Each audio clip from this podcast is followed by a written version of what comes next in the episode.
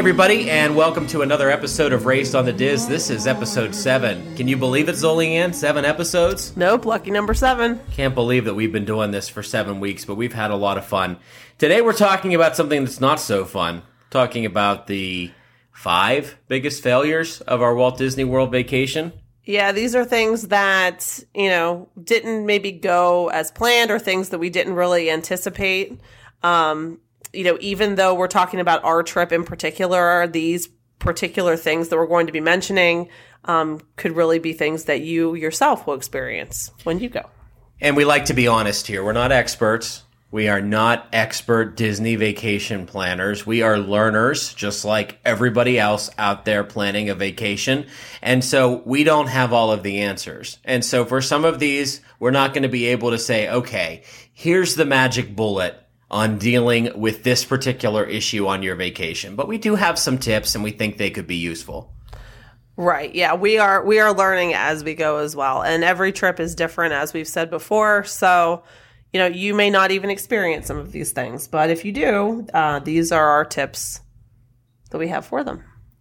And we, yeah, we have five of them here. So we're going to get right into it. We had okay weather on the trip, but it was June in Orlando, Central Florida. And I just heard somebody say today that it rains about three times a day in Central Florida. And we found that to be the case. So we uh, we got caught in a lot of rainstorms. We didn't pack for them though. We didn't No. take any ponchos or any kind of you know any kind of barrier to the rain, umbrellas or anything like that. Right. We um previously we have went to Florida in July and we went last August and I don't remember. Maybe I'm just not like I'm just blocking those the, the weather, but I just don't remember, especially last August. I don't remember the rain. Now, of course, it is the start of hurricane season. This could just be a particularly more active um, kind of storm sort of period where you know there is going to be more precipitation, but we definitely saw rain pretty much every day, every afternoon on our trip. and into the evening as well. You would think in Florida that uh, there would be thunderstorms in the afternoon and then they would clear out in the evening as the temperature goes down, but we really saw them up until closing time at a lot of the parks. The last part of our trip from about Monday to Wednesday was really kind of a washout. We got caught in a rainstorm on Tuesday evening after the weather forecast said that there was no chance of rain. So we thought we're in the clear. We're going to try to go to Epcot and just walk around the countries. And the skies looked a little bit threatening, but we thought, oh, it's going to blow over. We walked in the park and the, the folks that were ushering people in the park said, well, we'll see you back here in just a little bit. We thought, oh, okay, you know, whatever. Uh, but that was true. Uh, we barely made it over the bridge in the back gate of Epcot before we got the worst rainstorm of our trip. The rain literally hurt as it hit your face. It was Right. storming that bad. Um, we uh, we put some pictures up on our Facebook page. And just a reminder for folks, facebook.com forward slash raised on the Diz, and you can follow us there. Also on Instagram, instagram.com forward slash raised on the Diz. We post all of our pictures there. But, um, yeah, we, uh, we definitely erred in that we didn't pack those ponchos and we had to go out and buy them. And let me tell you, they're not cheap. Right. And, you know, so earlier in the week, we were at Animal Kingdom. The only day that we went to Animal Kingdom, it started to rain really, really bad. And so we, we caved and we bought these ponchos at the gift shop, which, I mean, the ponchos are, you know, a little thicker than some of the ponchos that you may get at like Walmart. But I will tell you, they do tear. They're not indestructible. I know two out of the five that we have have these big like tears where you like you know put your head in um, already and nick was joking that he was going to put some vel- velcro on them just because they are pricey i mean we paid like 10 bucks a poncho and you want them to last and yet they're not indestructible. So our advice you know go get go to walmart get some ponchos get two ponchos a person or whatever because i'm sure they're cheaper. Throw them in your suitcase especially if you're going to florida in the summer you will probably need them. I wasn't joking. We're gonna get Velcro and we're gonna fix the ponchos because that was that was an investment. So those ponchos are definitely getting fixed and they are getting packed in the suitcase for a future summer Walt Disney World Okay. trip. One other thing that happened on the trip was that we rode the Skyliner for the first time, which was really awesome. We rode it a couple times actually. And so the Skyliner, for those who aren't familiar with it, is a gondola system that connects Epcot and Hollywood Studios with a bunch of the different resorts from values to moderates. Art of Animation, Caribbean Beach, Riviera. There are some other ones that are connected as well. Uh, and it is really cool. But Yeah. we learned very quickly. I think I probably knew this, and I think you know it's it's easy to learn quickly on your trip if you travel in the summer.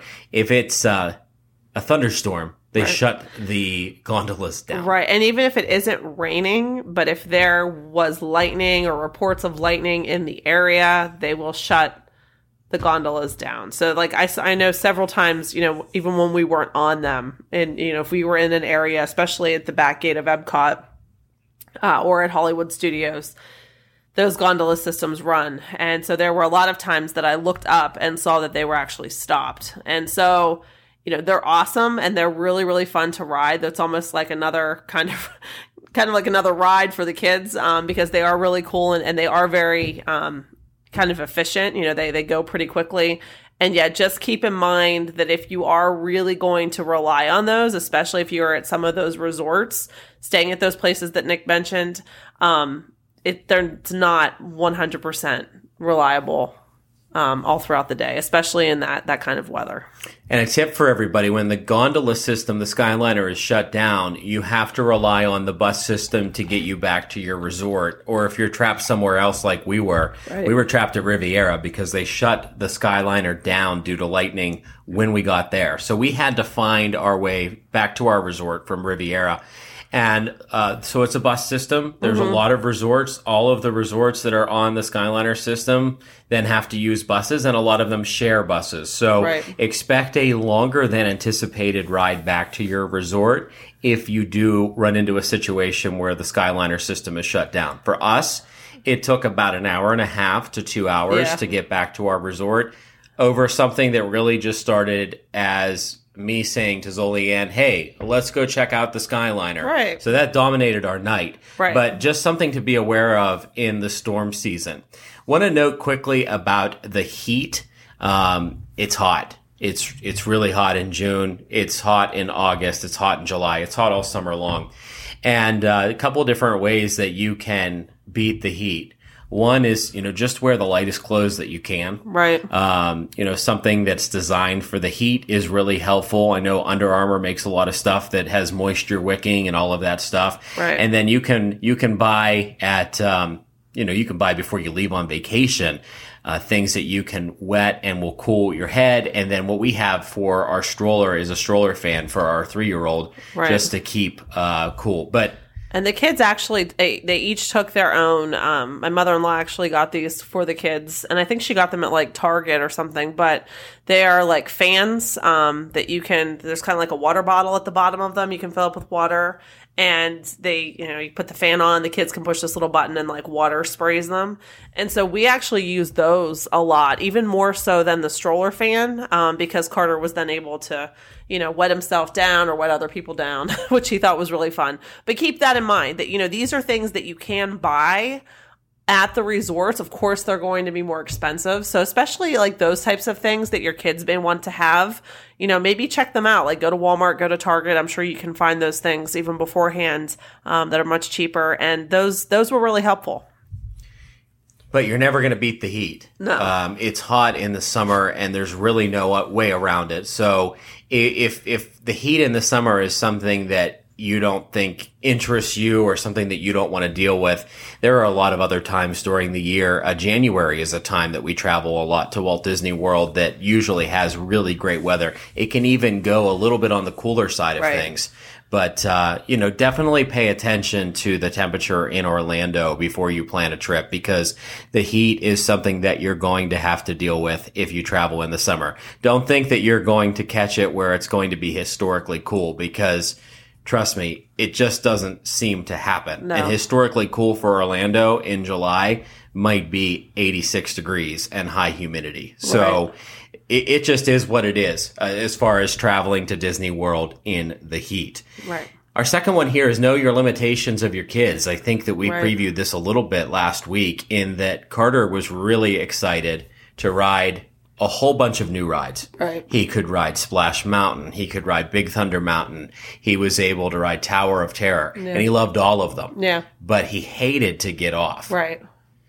And, you know, I just think that, you know, he's three. And that's another thing that, and, and trust me, we've been there. It, it can be very frustrating when you have a kid like having a meltdown, you know, at the exit to a ride. Um, yet, you know, a lot of things I had to remind myself was that, okay, he's three years old. He, he doesn't understand the whole idea of like, okay, we have to get off the ride now, or if we want to ride again, we have to get back in line. He just doesn't get it. So, you know, just kind of take it in stride. I know that can be hard sometimes, like I said, especially when your kid's like screaming and freaking out. But, you know, I think that's kind of a good reminder that sometimes they're just, they're young and, you know, kids get tired and cranky and hot. And sometimes that can be the perfect storm.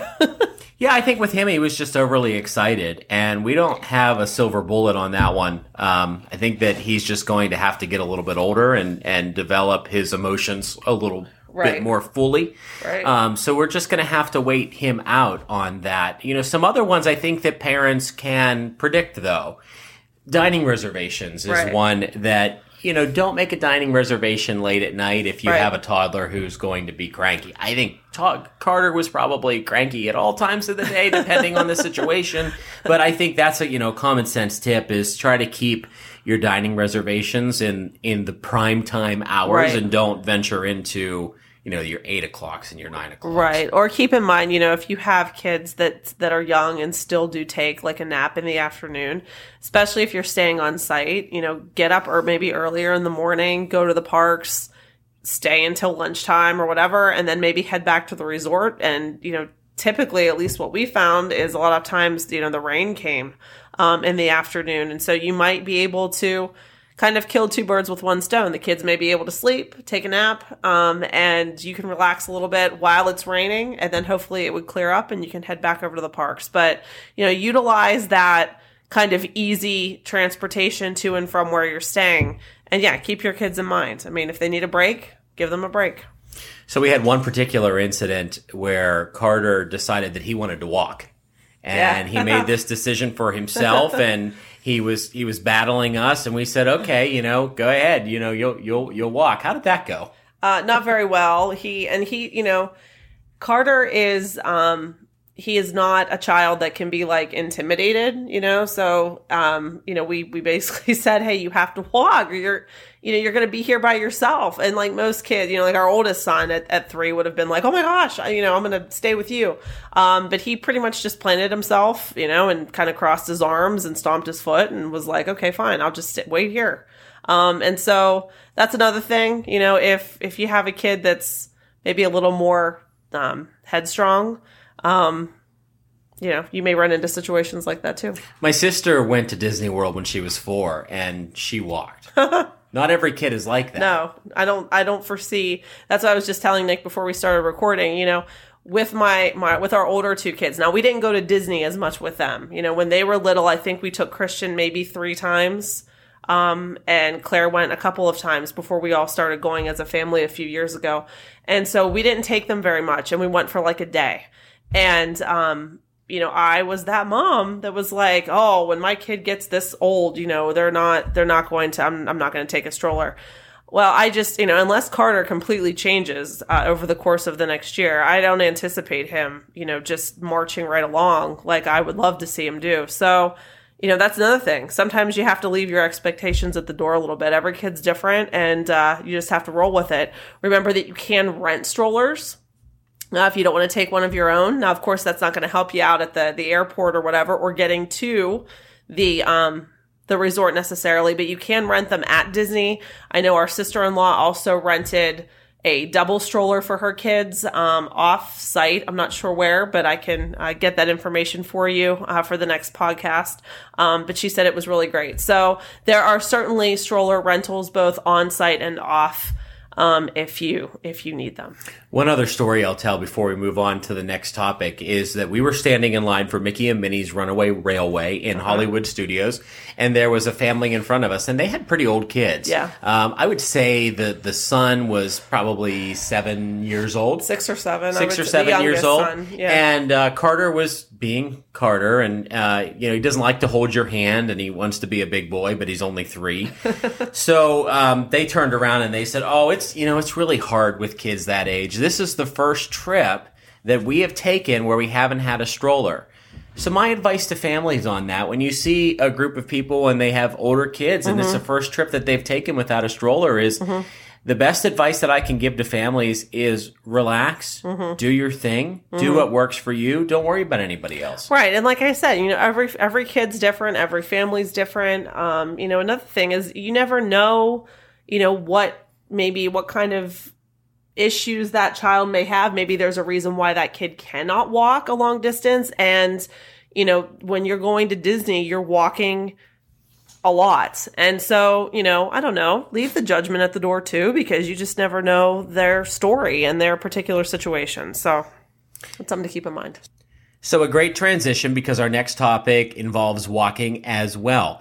Pay attention to the layout of your resort. I mentioned that we were at the Boardwalk Resort. It is notorious for very long hallways. I'll give you a list of other resorts that are notorious for long hallways. Both resorts at the Animal Kingdom Lodge, both Jambo House and Kidani are notorious for these as well, in addition to the main lodge at Wilderness Lodge. So mm-hmm. all of these resorts are known for being spread out. And then there are the resorts that have multiple buildings and those can be values and moderates Very and even sprawled. some deluxe resorts that are sprawled. So pay attention to the map of your resort before you go. And I want to talk a little bit about a tool that I use. It's called touringplans.com. I've been using this for quite a few years. There's a lot of great features on here, but one of the best is you can go and you can put in the type of room that you have at your resort. So if, for example, you have a water view at uh, Yacht Club Resort. You can go onto that website, plug in water view at Yacht Club or a standard view at Animal Kingdom Lodge, and you can look at the different views. But more importantly, you can pick a room that is close to the lobby or close to the transportation. And then in addition to that, they'll allow you to make a room request that they'll fax on your behalf 30 days in advance to the hotel that you're staying at. And so that is a really great feature. There is a cost associated, a yearly subscription to touring plans, but between their crowd calendar, the ability to make a room request, and then also to arrange your day and then have them calculate the best ride to ride when touring plans is a great option. And we've we've used a bunch of different things on that website. I use the room request every time. Sometimes i'm successful sometimes i'm not it's not a guarantee, but We've had touring plans plan out our day Right. automatically, and that has been really great in the past. But um, we had we had long hallways at Boardwalk, Yeah. and we were pretty far away from the lobby. Now, touring plans said we were 14 minutes away from the lobby, and I would put it more in the neighborhood of like six minutes, so it wasn't it that wasn't bad. that far, but yeah. but they can be sprawled out. They can be. Yeah, I was really surprised actually. Like I didn't know anything about Boardwalk going into it other than the fact that okay, it was a Boardwalk theme and um, I knew like what the rooms looked like because we we looked them up uh, online. But I, I was kind of surprised, yeah, at how really sprawled out it was. We had requested a room, uh, and we ended up in like the th- on the third floor on like literally the last room uh, on the on the row, um, which was kind of nice though because we did have like a side window that other people wouldn't have had otherwise. So it was nice um, to kind of get have that. But but yeah, we were pretty far away. But yeah, just kind of keep that in mind, especially if you're going with people who maybe need to be closer to the lobby for whatever reason, um, or if you would prefer to be, you know, closer to the elevators or, or the lobby or whatever, um, definitely get those requests in ahead of time because yeah, these resorts they're they're fairly large. I know when we were taking the Skyliner to Riviera, we went past a moderate resort called Caribbean Beach, and it is it's massive. I had no clue it was as big as what it is. Um, it's made up of like five different sections, and that was something else that I was reading about. Is you know if you're staying at a resort like that, you may want to request a certain section that's either closer to kind of the main like lobby area or closer to like the bus transportation or the quick service restaurants. And in the case of Caribbean Beach and also uh, the Port Orleans resorts as well, also for Old Key West and Saratoga Springs, you can actually request and pay for a preferred room that is closer to those main amenities. So it makes it more convenient to you. Obviously, there is an additional cost there, but uh, it is something that you can take advantage of. But touringplans.com head there and check it out. They have a great crowd calendar and that room request is something that is super convenient. This next one goes in line with the tip to relax and it is just understanding that regardless of the length of your trip, you are not going to get everything in. Uh, that's just not possible. I mean, we were there for an extended period of time and there were still some things that, that we missed. Avatar Flight of Passage was about a 75 Right. minute wait. It wasn't even something that we tried to stand in the queue for. Right. And, you know, it's one of those rides that we knew right away. I mean, Carter can't ride it yet. And so we kind of prioritized then the rides that he can ride so that we could all ride on them together. Um, I just, I felt really bad, you know, waiting in line for something like Flight of Passage, even though I love it. It's one of my absolute favorites. But, you know, I felt bad having to wait in line. You know, we could have done rider switch where, you know, I would have went on with the older two kids and then Nick could have went on with them in the fast pass lane but you know someone is still waiting like 70 minutes or whatever but i felt bad doing that knowing then that carter is like you know waiting for for over an hour not doing much so we prioritized the stuff that we could do together um and we also didn't rope drop i know we mentioned that in the last episode that was something that we just chose not to do this time which ha- certainly had its benefits. We weren't up, you know, super early, and that was really nice. It was more kind of a relaxing type thing, but um, but yeah, there are positives and negative to, negatives to all of that. So kind of decide ahead of time, like what do I really want to do? What's really important to us? Um, and and kind of you know shoot for that. And I know I've mentioned in, in a previous episode, you know, anything else is is sort of a bonus. That's right. And uh, if, if, if it's a trip that you've planned a long time for and you know you're not going to be back for a while, then I would really recommend rope dropping. Yeah, definitely. Because you, you have to get that in if you know that you're not going to be back. And I'm, I'm talking about the Star Wars rides. We Yes. know that there's a lot of people that are very, very passionate about Star Wars and probably planned for months or even years Right. to check out Galaxy's Edge. So um, definitely would would rope drop. Of course, Rise of the Resistance at Hollywood Studios requires a queue, which requires a little bit extra legwork. But a lot of them, if you do rope drop and you have a plan to go there first, you're are, you are able to get on them with a, a shorter wait. But this is where Fast Pass is missed still. Yeah. And there are some developments on this. Nothing for Walt Disney World at the moment, but on the day that we're recording this, there is news out of Disneyland Paris that they are moving to a paid fast pass model. And so we're going to check that out. It was just announced. So we'll check that out and have our ears out for any kind of fast pass news for Walt Disney World as well. Moving on to our last failure here, out of our control. We don't make the schedule. We missed Happily Ever After. So this is an awesome show. It really in is. Magic Kingdom. If, is. If you aren't familiar with Happily Ever After, it is a projection show more than anything. So Mm-hmm. Images and movie clips and Music, characters and, and, yeah, are all set to projected on the castle. And then the added benefit is that there's fireworks along with it. But for me, the fireworks are secondary. And so this came back on July 1st. We came home on June 30th. We missed it by a day. Mm-hmm. Right. And unfortunately, fortunately and unfortunately, Disney World is moving on to a new cool show at Magic Kingdom on October 1st Mm-hmm. for their 50th anniversary. And so I don't know whether we'll have the chance to see Right. happily ever after. It does, certainly doesn't look like it. So, um, but too bad that we missed that. But if you're headed to Disney World now until October, definitely check that out. You don't want to miss it. I'm not sure when you'll have the chance to see it again. Right. If if you don't catch it this time. Right. And remember, okay, so that's at Magic Kingdom. And so going back to like the kids, you know, if your your kids are, you know, going to need a break, you know, during the afternoon or whatever, you know, go back to the resort, let them rest up, but then head back to Magic Kingdom uh, if that was the resort where you were at that day. Um, to check out this this fireworks show, it's definitely a good one. I know that there are a lot of resorts around the lake Uh, so like the Contemporary, Fort Wilderness, Wilderness Lodge, Polynesian, Grand Floridian, where you could see these fireworks, but at least try to stay um, at least once on your trip so that you can see the projections as well. Like Nick said, they definitely make it. And there are great plans for October 1st. The projections are going to expand to Main Street USA. Right. It looks like a really impressive show. There's a lot of sentimental feeling around Happily Ever After because it's been such a well received show among Disney fans. So it'll be sad to see it go. Maybe it'll come back after the 50th anniversary is over. We'll have to see.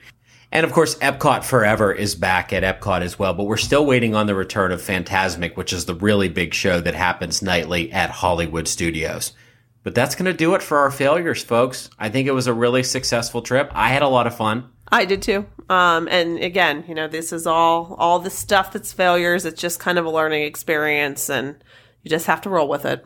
We had seven successes and five failures, and we really had to think on the failures. Yeah. But again, we're not experts. We're just trying to, you know, pass along our experiences, and maybe it'll it'll help somebody. But uh, that is it for episode seven. Have a magical day. And have a great, big, beautiful tomorrow. like a bolt out of the blue. Fate steps in and sees youth